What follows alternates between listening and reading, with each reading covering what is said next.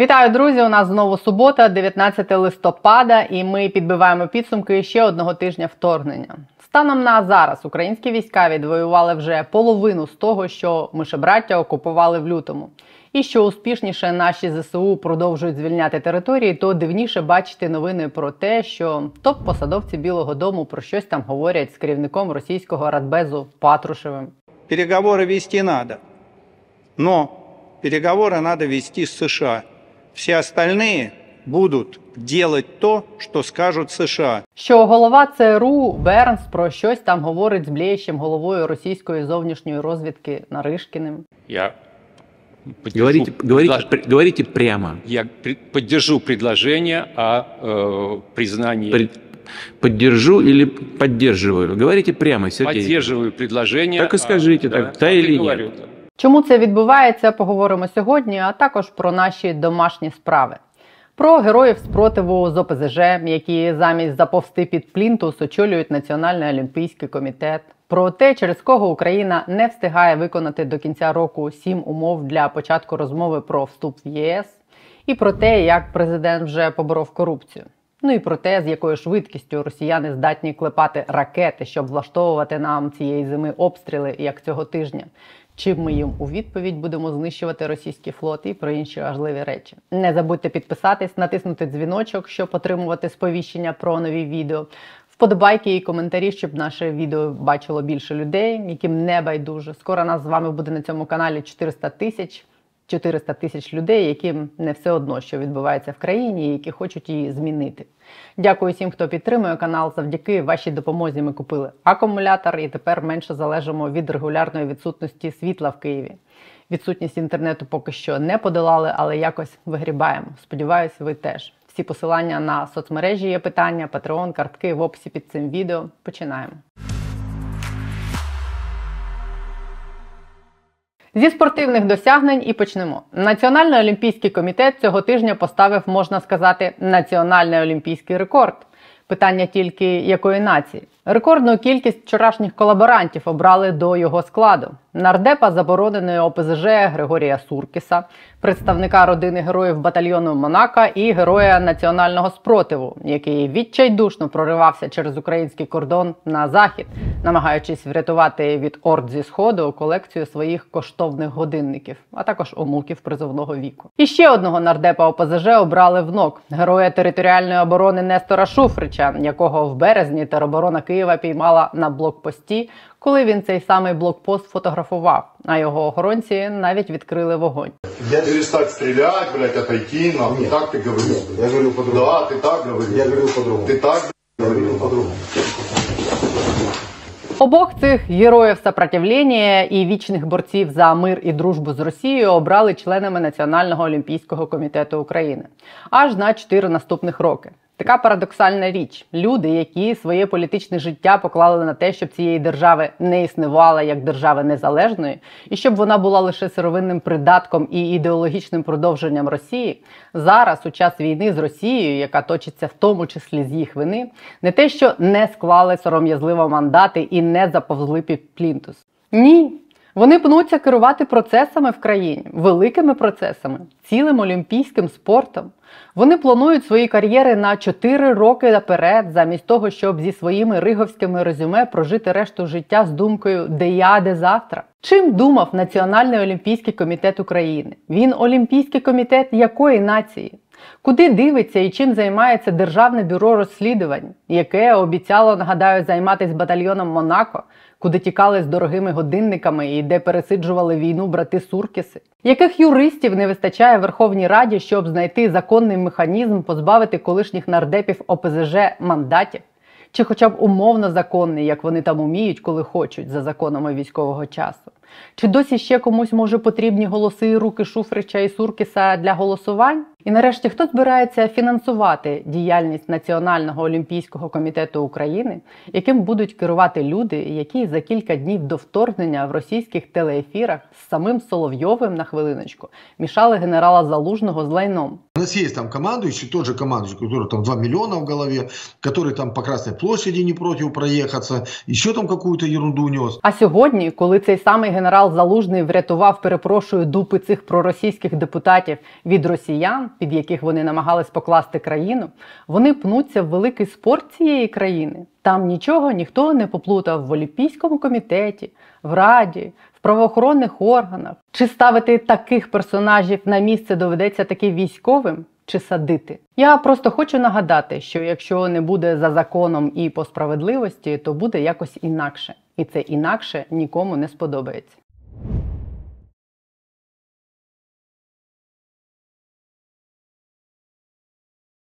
Ідемо далі. Екс-генпрокурорку Ірину Венедіктову нарешті офіційно призначили послом України в Швейцарії. Відповідний указ був опублікований на сайті президента 17 листопада. Невідомо, як цей указ співвідноситься з указом самого ж президента про відсторонення Венедиктової від посади від 17 липня, і зі словами президента про те, що усі його запитання до неї мають отримати відповіді. Такий масив злочинів проти основ національної безпеки держави і зв'язків, які зафіксовані між працівниками силових структур України та спецслужбами Росії, ставлять дуже серйозні запитання до відповідних керівників. Кожне з таких питань отримує належну відповідь. Сподіваюсь, за цим від нас ховають таємний план нещадно переслідувати Коломойського, коли він втече з України на свою віллу на березі Женевського озера в цій самій Швейцарії. Жарт це просто ще один приклад того, як у нас працює інститут непокарання і принцип благодарочки за лояльність. Боюсь уявити, як жорстоко покарають Баканова за зрадників в СБУ. Про те, як ми ці інститути збираємось будувати, про велике будівництво державних інституцій. Як ви маєте пам'ятати, 28 лютого, через 4 дні після вторгнення, Україна подала заявку на членство в Європейському Союзі. 23 червня, рівно 5 місяців тому, Україні надали статус кандидата, але нам висунули вимоги провести реформи і дали список з семи пунктів. Ми маємо виконати їх, щоб Україна зберегла свій статус кандидата. Якщо Україна буде ігнорувати порядок денний реформ, ЄС може кандидатський статус скасувати. Виконати їх влада пообіцяла з випередженням графіків усіх попередніх кандидатів до кінця року. Після цього мають початись переговори про сам вступ до Європейського союзу. І от цього тижня група українських аналітичних центрів та незалежних аналітиків на чолі з центром Нова Європа провела ревізію того, як ці сім пунктів виконуються.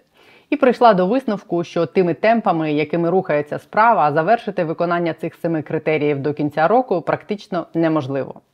Коротко пройдусь по всім семи, фактично по кожному є проблеми. Прозорість медіасфери. Щоб виконати цей критерій, Україна мала ухвалити закон про медіа, який узгодить наше законодавство з європейським. Окремо в ЄС наголосили, що це допоможе Україні подолати вплив на медіа суб'єктів з корисливими інтересами.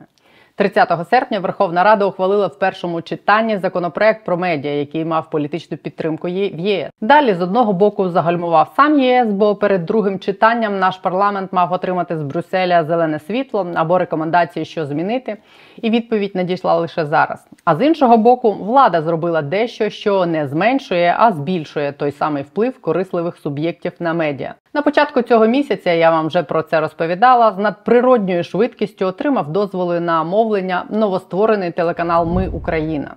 Його зліпили з активів і журналістів колишнього медіахолдингу Ріната Ахметова. Зареєстрували канал на політолога, якого пов'язують з Андрієм Єрмаком.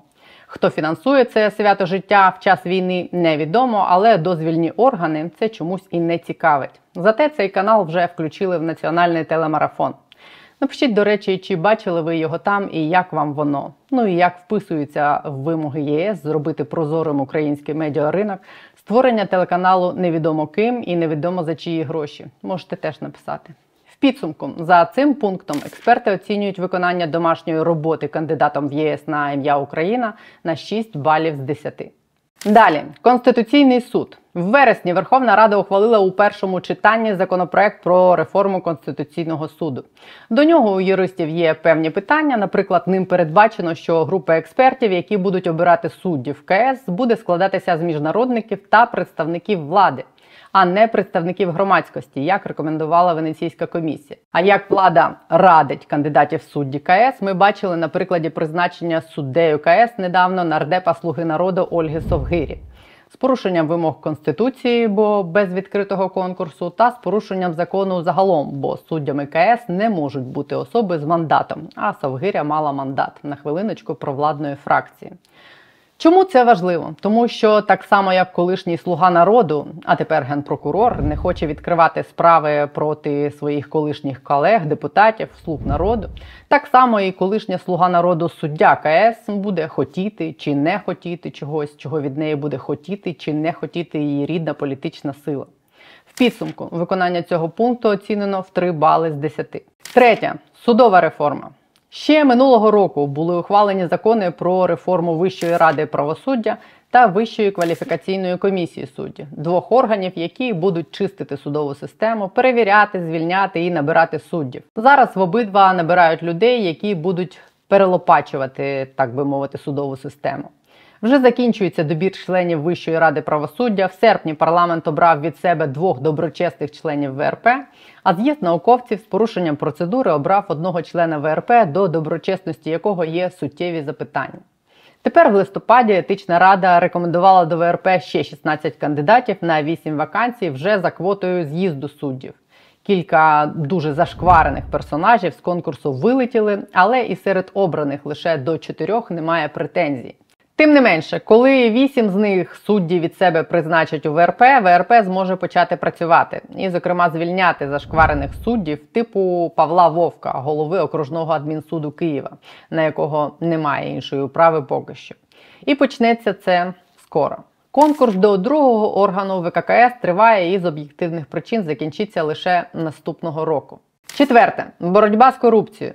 Позитивним зрушенням тут стало призначення в липні керівника спеціалізованої антикорупційної прокуратури України Олександра Клименка, яке я постійно про це розповідаю. Тут не є питання, дало поштовх багатьом справам і розслідуванням. Конкурс на директора тепер уже Національного антикорупційного бюро оголосили якраз цього тижня. Тут хороша новина в тому, що того бардаку, який відбувався на конкурсі в САП більше року, на цьому конкурсі не має бути. Бо в законі прописана вирішальна роль міжнародних експертів під час ухвалення рішень конкурсної комісії. Тому навіть якщо влада чи ще хтось захоче протягнути через цей конкурс свого кандидата, як це було під час конкурсу в САП, що проходив під патронатом заступника голови офісу президента Олега Татарова, то у цих персонажів не вийде. На конкурсі в САП саме міжнародні експерти завадили владі протягнути через конкурс свою людину. Серед тих міжнародників, нагадаю, був і Драго Кос, який є і в конкурсній комісії, що обирає тепер директора набу. Якщо з якогось питання голоси комісії розподіляться порівну, відбудеться повторне голосування. Якщо знову не вдасться зібрати більшість, то за добу буде вважатись ухваленим те рішення, за яке проголосували три члени комісії, з яких два міжнародники. Такий от запобіжник має спрацювати. Конкурс, якщо коротко, буде проходити так. Кандидати пройдуть тестування на знання законодавства та загальні здібності. З них оберуть 20 найкращих. Всіх перевірять на доброчесність, спосіб життя, декларації, професійну етику та питання політичної нейтральності. І за результатами всього цього оберуть трьох найкращих. Одного з них Кабмін має призначити на посаду директора НАБУ. Тобто зараз дуже важливо, щоб на конкурс на директора набу подалось багато хороших кандидатів, професійних, політично незалежних, ціннісних. Тоді у нас буде шанс отримати незалежного директора набу. І в сфері боротьби з корупцією ми не втратимо 7 років часу. Такою є каденція директора набу. І нагадаю вам, що ніколи ще з моменту створення антикорупційних органів в Україні не було проміжку часу, коли усі антикорупційні органи очолювали незалежні професійні керівники одночасно. Тому на що насправді здатна ця система, ми за великим рахунком ще не бачили. Сподіваюсь, цей конкурс це змінить. Отже, експерти оцінили прогрес в цій сфері на 6 з 10. Але якби вони порадили з президентом, то оцінили б його на 10 з 10. Чи якби президент порадився з ними, то не говорив би публічно речі, за які трохи ніяково. Цього тижня, виступаючи на американському Bloomberg New Economy Forum, де світові лідери обговорювали теми війни в Україні і інші загрози світового масштабу, Зеленський сказав на весь світ, що корупцію Україна перемогла. Ведучий запитав його: ви знамениті тим, що обираючись президентом, дали обіцянку подолати корупцію. Зараз війна і є інші виклики, але що зміниться в Україні в цьому сенсі після війни? На що президент відповів, що ніякої корупції вже немає, бо корупціонери втекли з країни з грошима. With corruption. There will be no corruption. We don't have it now, of course, because we're all united around our country. Many people, corrupt people, have left the country with their money, and we will do our best for them to stay where they now are. Я розумію, що західний світ зараз треба переконувати в тому, що корупції в Україні немає і з нею нещадно борються. Але при цьому непогано було б з нею дійсно боротись, а не толерувати історії з сімейними підрядами на будівництві доріг у Дніпрі. Чи історії про розкрадання гуманітарки в Запоріжжі, призначеними самим офісом президента людьми. Бо шухер в Запоріжжі навели, нікому нічого, як завжди, не було, принаймні поки що. А люди з Запоріжжя продовжують писати в коментарях, що гуманітарка продається за гроші. Дивляться нас зараз Запоріжжя люди. Щось змінилось там у вас? Ну і боротись з корупцією таким методом, дозволяючи втікати за кордон всім, хто щось вкрав, теж такий собі метод долати корупцію. Країна багата, звичайно, але не гумова. Вивезуть з таким правосуддям все. Ось зовсім свіжак, вчорашнє фото. Відень, розшукувані набу через підозри у корупції екс-голова НБУ Кирило Шевченко і екс-депутат і смотрящий минулої влади Олександр Грановський, про якого я вже розповідала цього тижня. Його якраз оголосили в розшук набу. Мило смакують каву у відні, замість смакувати баланду в камері СІЗО. Тому ховраха бачиш, а він є. За корупцію, якої в Україні вже немає, але вона є, Україна отримає 6 балів з 10. Наступний пункт п'ятий відмивання коштів та оргзлочинність. За цим критерієм уряд спільно з Європейською комісією визначили необхідні кроки в сфері боротьби з відмиванням грошей, і ряд цих законів Україна ухвалила. Другою частиною умови було прийняття стратегії реформування правоохоронного сектору. Навіть на рівні бачення чи політичної волі цього поки що не спостерігається. Далі, шосте боротьба з олігархами. За цим пунктом Україна має запустити на практиці так званий антиолігархічний закон. Він був ухвалений ще минулого року. Тоді ж його відправили до Венеційської комісії, і її висновку досі немає. Але як не парадоксально, навіть без створення реєстру олігархів він вже типу діє. Ми не раз розповідали тут, що Ахметов відмовився через нього, принаймні формально, від медіабізнесу. Формально вийшов з права власності щодо своїх медіа-активів п'ятий президент Порошенко.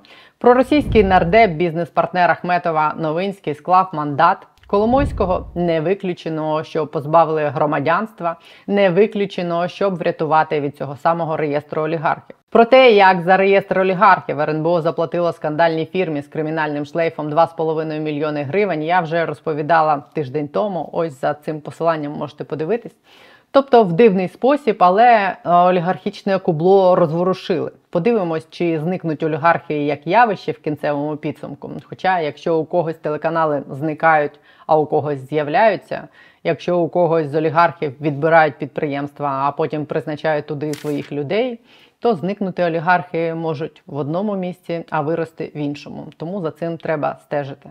Останній пункт закон про нацменшини. У цій сфері влада запропонувала законопроект про національні спільноти. Доопрацьований з урахуванням коментарів з ЄС. Його планували винести на голосування у вересні, проте вирішили дочекатись висновку європейських партнерів. Зрушень тут поки що нема. Підсумку за перших два місяці після отримання кандидатського статусу влітку Україна дійсно сильно просунулась у виконанні оцих семи пунктів але потім загальмувала. По деяких пунктах за останніх кілька місяців взагалі не відбулось нічого. Роботу ми виконали загалом на 4,7 з 10. Причому за одним з пунктів судова реформа відбувся навпаки відкат, вважають експерти, через призначення недоброчесного члена ОВРП. Фатальним стан речей експерти не вважають, але якщо не прискоритись, то він таким невдовзі стане. Бо до нового року залишилось півтора місяці. Кандидатський статус у нас швидше за все не відберуть навіть в поганому сценарії. Врешті-решт завжди можна виправдовуватись тим, що війна, і ми були зайняті, і якоюсь мірою це буде правда. Але на довіру до України в ЄС це вплине. Тим більше ми самі заявляли на найвищому рівні, що зробимо все до нового року. І головне, Люди, які відповідальні за виконання усіх цих пунктів на усіх рівнях бюрократичної махіни, мали б мати совість, бо хлопці і дівчата на фронті своїми життями відвоюють їм усім, нам усім час і можливість виконувати цю роботу для вступу в ЄС. А ми тут в цей час бавимось в шуфричів, олігархів і нові кишенькові медіа. Тепер про російських вошей. Наймасштабнішого ракетного удару з моменту вторгнення завдала по Україні Росія цього тижня. Його ціллю були об'єкти критичної інфраструктури. Це раз, і наша незламність це два. Бо коментуючи цей акт геноциду, род Путіна, він же Вуса Піскова, зізнався, що їх метою було всадити Україну за стіл перемовин. Цією миротворчою метою лише 15 листопада росіяни випустили по Україні понад 90 крилатих ракет, з яких наші ППО знищили більше 70. І так виглядає, що такими масованими ракетними ударами Росія буде і далі періодично намагатись пропонувати перемовини, бо тільки такі масовані атаки і одночасний обстріл кількох цілей дають їм змогу прорвати нашу систему протиповітряної оборони. Якщо проаналізувати попередні атаки, то вперше до такої росіяни вдались 10 жовтня. Тоді вони випустили по Україні 84 крилатих ракети, з них було збито 45. Наступного дня ще 28, збито було 20. Тобто тоді за два дні в жовтні росіяни відстріляли 112 ракет. Наступний пік був зафіксований 22 жовтня 33 ракети, з яких було знищено 18. 31 жовтня ще понад 50 ракет, з яких було перехоплено 44. Тобто проміжок між масованими атаками складає приблизно два тижні. Можна припустити, що за цей час росіяни встигають відновити запас ракет для такої масованої атаки, не виготовити 100 нових, а звести в місця пуску ракети з наявних запасів, запрограмувати маршрути польоту і так далі. Щодо виробництва, західні експерти оцінюють, що до початку повномасштабної війни і запровадження санкцій Росія була здатна виготовляти 120-180 крилатих ракет на рік. А через санкції ця цифра впала до 60 на рік. Скільки тих ракет у мавп залишилось, ніхто точно не знає. Ракетний обстріл цього тижня і ракета, яка вперше за час вторгнення впала на територію країни-члена НАТО Польщі. Ці два фактори очевидно вплинуть на те, що кількість ППО в Україні збільшиться. Безумовно, все те, що відбувається, мало би вплинути позитивно для нас сенсі надання додаткового озброєння і засобів протиповітряної оборони. Зрештою, у нас тут є певні і плюси за попередні кілька тижнів. На них варто звернути увагу, тому що після е, такого е, загострення і одного з етапів ракетного терору 10 жовтня. Буквально 12 жовтня, якщо не помиляюсь, була засідання Великої Сімки, і того ж тижня була конференція міністрів оборони НАТО, і відбувався попередній раунд зустрічі в форматі Рамштайн, і були ухвалені рішення про надання Україні засобів е, ППО і IRIS-T, і NASAMS. І зараз Франція долучилася, пообіцявши комплекси SAMP/T. І е, вчорашнє рішення Рамштайну так само Швеція долучається до надання ППО. І це досить позитивно для нас, тому що це буквально от е, ну протягом місяця. Інше питання, що як кажуть наші військові і командування повітряних сил, вочевидь, на сьогодні цього ще недостатньо для того, аби е, в повній мірі е, дійти до, скажімо так, 80-90% збитих російських ракет. Тому, звичайно, цю роботу потрібно продовжувати. Дмитро Кулеба, голова українського МЗС, на тлі ракетної атаки цього тижня попросив у держсекретаря США Ентоні Блінкена дати Україні Петріоти. Міністр оборони Латвії Артіс Пабрікс запропонував НАТО розглянути можливість розширити протиракетний щит альянсу на територію західної України. Відповідей поки що я не чула. Будемо сподіватися, вони будуть позитивні. Ну як я вже сказала, в Кремлі не приховують, що атакують Україну для того, щоб ми погодились припинити чинити опір і сіли за стіл перемовин. І про це вони шлють сигнали не лише нам, на жаль, а й заходу. Мовляв, натисніть на, на Україну.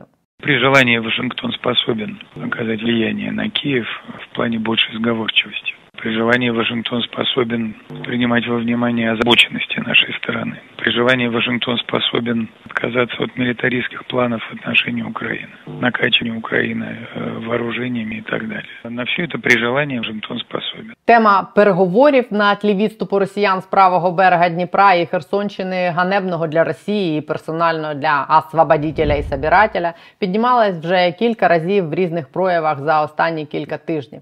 Wall Street Journal з посиланням на джерела писала, що радник президента США з нацбезпеки Джейк Саліван нібито веде непублічні переговори з топ-помічниками Путіна, секретарем Ради безпеки Росії Патрушевим та радником Путіна із зовнішньої безпеки Ушаковим. Цього тижня в Київ приїжджав директор ЦРУ Вільям Берц. Приїжджав після зустрічі з головою служби зовнішньої розвідки тієї самої Росії Наришкіним в Туреччині. А 9 листопада слово перемовини вимовив голова об'єднаного комітету начальників штабів Сполучених Штатів генерал Марк Міллі. Під час виступу в економічному клубі Нью-Йорка він похвалив ЗСУ за звільнення півдня, але додав, якщо лінія фронту стабілізується протягом зими, то може з'явитись вікно можливостей для перемовин, коли є можливість провести переговори, коли мир може бути досягнутий, скористайтесь нею, ловіть момент сказав не політикан, зауважу, а генерал. Наступного ж дня, правда, після того як це було сказано, Білий Дім почав усіляко пояснювати Києву, що їх не так зрозуміли, і Міллі не сказав того, що думає насправді Білий Дім. Адміністрація пише американське видання Політіко докладає максимум зусиль, щоб запевнити Київ, що Вашингтон і надалі залишається відданим обіцянкам повної підтримки України, і лише Київ має право визначати, коли будуть переговори. Ще за кілька днів Міллі відповів головнокомандувач збройних сил України Валерій Залужний, який говорив з ним телефоном. Наша мета звільнити всю українську землю. Ми не зупинимось за жодних умов. Українські військові не приймуть ніяких перемовин, домовленостей чи компромісних рішень. Умова для переговорів одна: Росія має залишити всі захоплені території. Нас може дивувати, що лунають такі заяви і відбуваються такі розмови на такому рівні, на тлі того, як ЗСУ отримують чергову важливу перемогу у війні, якою стало звільнення частини півдня. За 9 місяців ЗСУ відвоювали половину територій, захоплених росіянами з лютого. Насувається зима, і за оцінками військових аналітиків на полі бою до зими окупанти підготовлені набагато гірше ніж українські збройні сили. Ми одеті во все хохляцкое, что вот у хохлов это самое, занимаем их позиции, или там кто с трупов снимает, там вот там каски вот эти, вот на мне наколенники, там эти поджопники, все мародерское. Тут как, как, как черти, все хохляцкое это все, понимаешь? И они а смотрят. Говорят, что, вот. а говорят, что вас на бабули одели там. Да, да, да, да, обувають, одівають, да. Очевидно, головним поясненням цьому все ще залишається той факт, що значна частина заходу досі не готова до поразки путінського режиму і не уявляє, що робити з Росією після поразки, і як її перезавантажити. Противному разі нам би вже передали ту кількість зброї, яка необхідна для нанесення російській армії повної поразки, а передають дозовано, розтягуючи судоми кремлівського режиму і, на жаль, збільшуючи кількість жертв в Україні. Відносно того, чи захід припинить постачання нам зброї, ну тоді е, наступне е, е верніше контрпитання: а для чого? Тобто, який резон в тому, щоб припинити постачання зброї, щоб зберегти Росію? Щоб Росія збереглася як е, дестабілізуючий фактор. Вже зараз на заході всі побачили, що е, Росія це е, та країна, яка є реальною загрозою для західної цивілізації. Отже, припиняючи постачання нам зброї, захід фактично допомагає Росії працювати проти неї. Ну я не думаю, що знайдеться якийсь реально мислячий політик, який зможе це продати своїм виборцям і сказати, що ви знаєте, от тепер ми поміняли позицію. От тепер ми будемо допомагати Росії нас бомбити. Ну в майбутньому. Ну не думаю, що це е, може бути реалістичним сценарієм. Що стосується перемовин, ситуація в тому, коли зустрічається Саліван, чи зустрічається Берн, чи ще хтось в будь-якому випадку, я майже переконаний, що досягти чогось без України просто нереально і це неможливо. Про що б вони навіть не домовлялися. Хоча я не думаю, наприклад, що той же Бернс домовляється про якісь конкретні рішення і напрацювання, але навіть якщо вони, ну ми ж давайте скажімо відверто, чи обговорюють вони питання України в тій чи іншій мірі, я думаю, що так. Ну ми ж не можемо сказати, що вони взагалі в розмові цієї теми не торкаються. Принаймні, якщо а, директор ЦРУ говорить а, е, з Наришкіним, керівником їхньої розвідки, про наслідки е, потенційного застосування ядерної зброї проти України, то вже це проти України, тому вони вже говорять так чи інакше про Україну. Е, але я не думаю, що будь-які рішення, які можуть пропонуватися, чи будь-які ініціативи, вони можуть бути втілені в життя без згоди українського народу, українських військових, української влади. Ну це це, це абсолютно приречено. В контексті зброї ще одну важливу тему цього тижня треба згадати. Після зухвалої атаки морських дронів на Чорноморський флот Севастопольській бухті Україна вирішила побудувати перший у світі флот таких безпілотників. Їх мішенню будуть російські кораблі, і це має стати продовженням історії про те, як країна без флоту буде знищувати флот того, що називала себе імперією, зокрема і російські кораблі, з яких випускають ракети по Україні. Один такий дрон коштує 250 тисяч доларів. Побудувати планують їх 100. Зібрали вже на 25. Невеличкий дрон довжиною 5,5 метрів здатний пересувати зі швидкістю 80 км на годину на відстань до 800 км. Його заряду вистачає на 60 годин і він здатен нести 200 кг вибухівки.